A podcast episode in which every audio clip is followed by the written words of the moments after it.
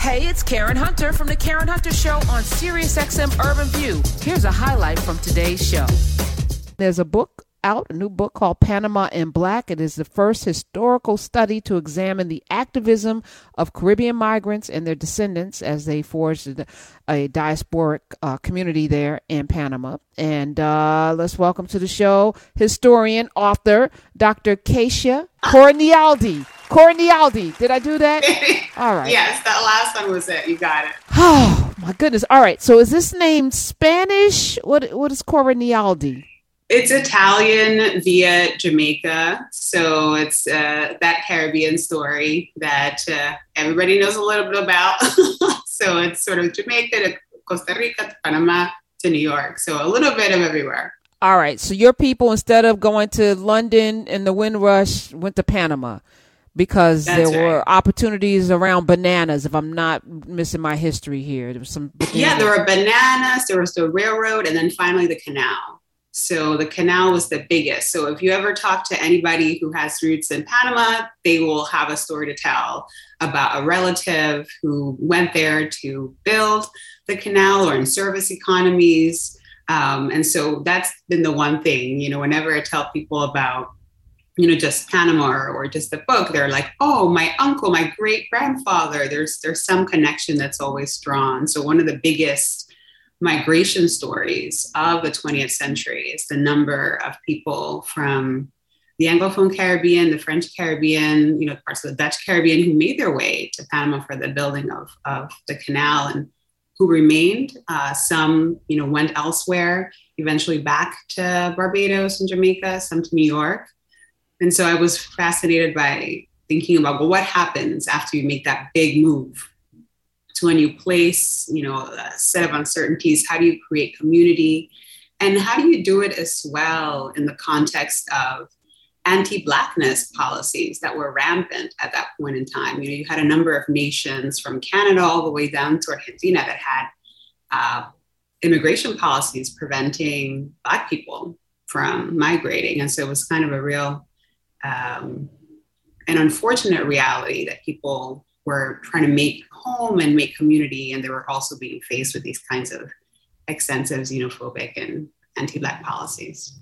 Um, Dr. Kaysha, I, as you're talking, I'm thinking, you know, they love our labor to build their economy and to build their wealth.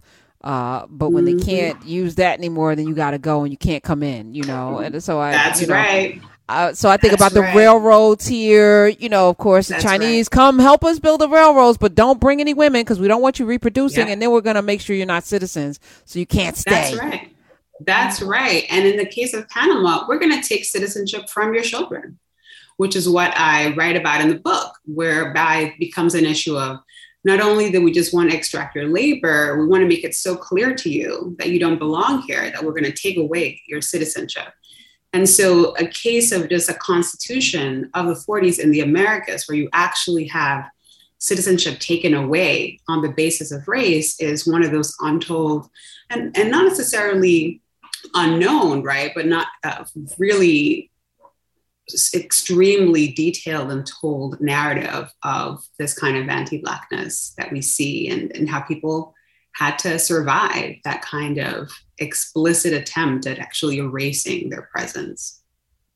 So, what exactly did that look like in terms mm-hmm. of policy and, you know, the time period and all of those kinds of things? Wait, did I properly? Right. Wait, so, hold on, hold on, Dr. Kaysha. Dr. Caretha oh, Mitchell. Yeah. Did I properly introduce y'all on on the mic though? I did. I, well, I, I know. I I sort of I feel like I I think I follow you on Twitter for sure. Yeah, we met at some point. I just can't place where. I know because your face is very familiar to me, and is your name. Yeah. And but yeah, it's good to see you and you speak too. to you. Yeah, so I just wanted you to back up and lay out for all of us, um, That's you right. know, precisely what does that process look like? Yes. So based on the Constitution of 1940, um, 1941 specifically was passed. It was being debated in 40, passed in 41.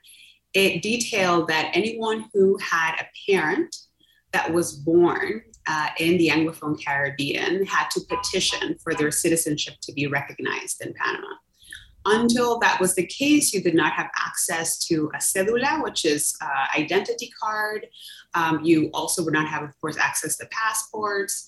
And it would similarly lead to you having uh, a lot of insecurities as well as um, impossibilities of enrolling into classes, voting, etc. So it really so it's created, literally the opposite of birthright citizenship. It's exactly the opposite of birthright citizenship. And doing it in the context of, in the Americas, we are familiar with birthright citizenship, right? So most, you know, countries in the Americas, it's like, okay, you're born here, you are a citizen. This was an attempt at retracting that and saying, actually, we can revise this. There are other places in the world where they don't do it this way. And the fact that it is explicitly targeting Afro Caribbeans, in addition to other groups that were described as undesirable immigrants, and this included migrants from throughout Asia, Africa, uh, but the biggest population affected were those of uh, Afro Caribbean migrants because they were many who had lived in Panama from the middle of the 19th century onwards. Uh, then the canal and those who arrived meant that their population numbers were really large. So they were the ones that were most affected by it and that also were most active to try to bring it down. And so that's sort of, I begin, the book talks a little bit about activist attorneys in places like Colón, sometimes being one of the few Black people who actually was uh, had a license as an attorney in Panama and using that to advocate on behalf of the members of his community. And so that that idea of people wanting and, and seeing that this profession that they had entailed, that becoming a lawyer could be something that they could use to try to go forth, you know, to the Supreme Court and other spaces to speak on behalf of that population is something that I, you know, found myself as I was reading it, of course, angry that this happened at all, but deeply um, just in awe of the fortitude that it took to form part of this, to, to survive it. I mean, I had an experience of being in the archives and coming across a letter of a young woman who is 20 years old and is writing to have her petition of, of citizenship, to have her right to citizenship acknowledged. And I found myself almost crying, right, in the archive because I could see in this letter written with beautiful penmanship uh, someone that could have been, you know, my aunt, my grandmother, my mother, and and the fact that she was forced to do that, right, to have to explain and to have to petition for something that so many of us just assume is the reality that you are a birth-based citizenship, a birth-based citizen, uh, was for me some of the most compelling but also deeply emotional aspects of writing a book that you're sort of thinking okay you're putting out a narrative of what happens but for me almost every person that i write about and i came in contact with uh, left a little piece of themselves in me. And so that that for me is what i hope people uh, can appreciate about especially the work that those of us who are doing histories that are of people that have had to survive these immense kinds of injustices, and particularly of Black people who have had to survive these injustices, that they can be inspired, but also be a bit angry about it too, and use that anger in a positive way. We're talking with uh, Dr. Kaysha Corinealdi. Corinealdi. Corinealdi. I, just, I, I had to do it phonetically in my head and then then uh, you know pronounce it because it's not natural to me to speak Italian, and it's not natural mm-hmm. to your people to speak Italian. So I want to ask mm-hmm. you, um, do you do you consider yourself Jamaican? Do you consider yourself African? Because it was Nigeria. I think it was Nigeria to Jamaica. To do you consider yourself Panamanian? And well, yeah, how do you identify? Well, first and foremost, I'm a Black woman. Um, I'm a Black woman wherever I am in the world. Um, it's something that is uh, deeply rooted in terms of how I was raised and who I am in the world. And I very much see myself as having a long link to members of the African diaspora that extend from Nigeria to Jamaica to Panama to New York. So I, I definitely see myself as a part of this really vibrant Black diaspora. And where are we now? Because it there was a, a whole, you know, assimilation piece that gener you know the early generations wanted and this goes for all immigrants that come in they want you know their next their progeny to fit in mm-hmm. um, i think we're at a place now where we realize there's no fitting in to a to a power structure that's first of all made up constructed myth- mythologized uh, I think that's correct.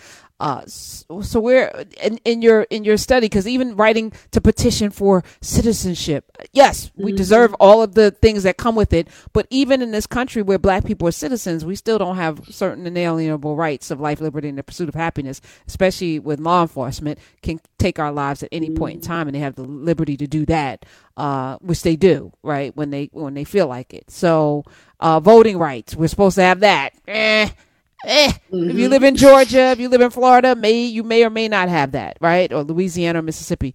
So, so how do we navigate these spaces? I like that you centered your blackness, mm-hmm. but mm-hmm. in your book, like what what should we what can we glean from that to to be free in the future? First and foremost is that assimilation isn't the answer, right? That that language of assimilation needs to be put aside and cast aside because it is vocabulary created by those seeking to erase the power and agency of Black people, migrants, and their descendants. And so instead, what we have to think of is a sort of multi pronged approach that you have to undertake with any kind of activism. It isn't just, you know, getting access to citizenship, because to your point, it can be taken away, it can be undermined. Uh, it isn't just being able to uh, be elected for office because again it can also be undermined uh, that it has to be about education. It has to be about creating that next generation of people who are aware of what came before them.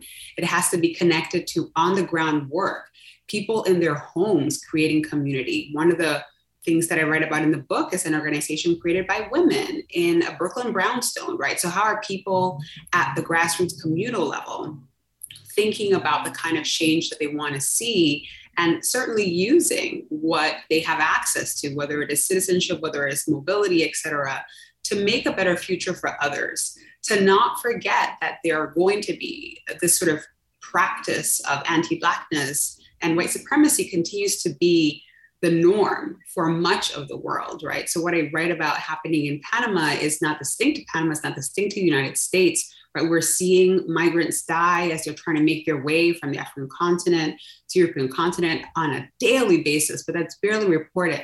And so we have to be conscientious about that hemispheric and really global understanding because so many of us have histories that if we sit down and listen to them, we would be amazed at the patterns that we see and the lessons that we can learn from people who, again, used everything in their possession from the law to education to going uh, marching for labor union rights. All of these things together are a crucial component of trying to engage and enact any kind of change.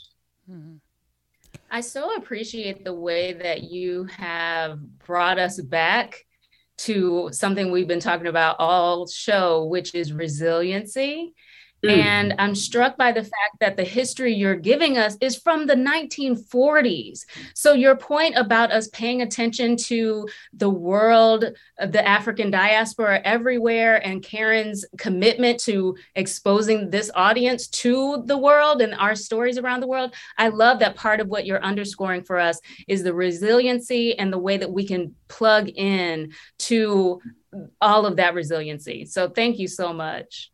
No, absolutely. Absolutely. I think that the more we stop and listen to each other, the more we're just going to be appreciative of what's happening. I'm having my students right now reading the work of Claudia Jones, ah. uh, Black feminist, communist of you know the 1940s as well, right? So the 40s is yeah. on my mind constantly, but I'm telling you, I already know that when they look at her essays, you know, written at this time, they're like, but this woman is talking about what's happening today, right? Yeah. Because she knew you needed to center the needs and rights of Black women, right? She was like, this is how we free all of us. And so they see this and they're like, my God, she's writing this in like 49 at the same time that she's being persecuted by the FBI and later on deported. So there are all of these histories of radicalism that are really spearheaded by Black people who just, when you see the kinds of things that they were willing to do when they had so little protections, it's astounding, astounding, really. Mm. Well, what you've been able to do, and I'm just in the Nubia chat, and a bunch of people have already read the book, and it's fire. Uh, so yeah, so it's Panama in Black. The breadcrumbs are there, but also you give full meals uh, that people can digest and see themselves. And to Dr. Mitchell's point, the resiliency, because we are all in this room from different parts of the world, different uh, parts, but from the same place doing doing our thing in this world today. So all things are possible, and I just want to wish you all the success, bestsellers, in the next book and the next book. Are you working on another one after this? Yeah, I'm already trying to debate a little bit. I'm going back this time the 60s, and I'm looking at um, the struggle between communist and anti-communist discussions and debates that Black women were engaged in in Panama and the US during this time because it's, I'm really interested in how that hysteria, that anti communist hysteria, shut down a lot of possibilities in terms of what was possible mm. uh, regarding liberation I look, I look forward to that, and I want you to come back, uh, Dr. Courtney Aldi. I would love to be back. Thank you so much. Hey, this is Karen Hunter. You can listen to The Karen Hunter Show live every Monday through Friday at 3 p.m. East on SiriusXM Urban View Channel 126 or anytime on the SiriusXM app.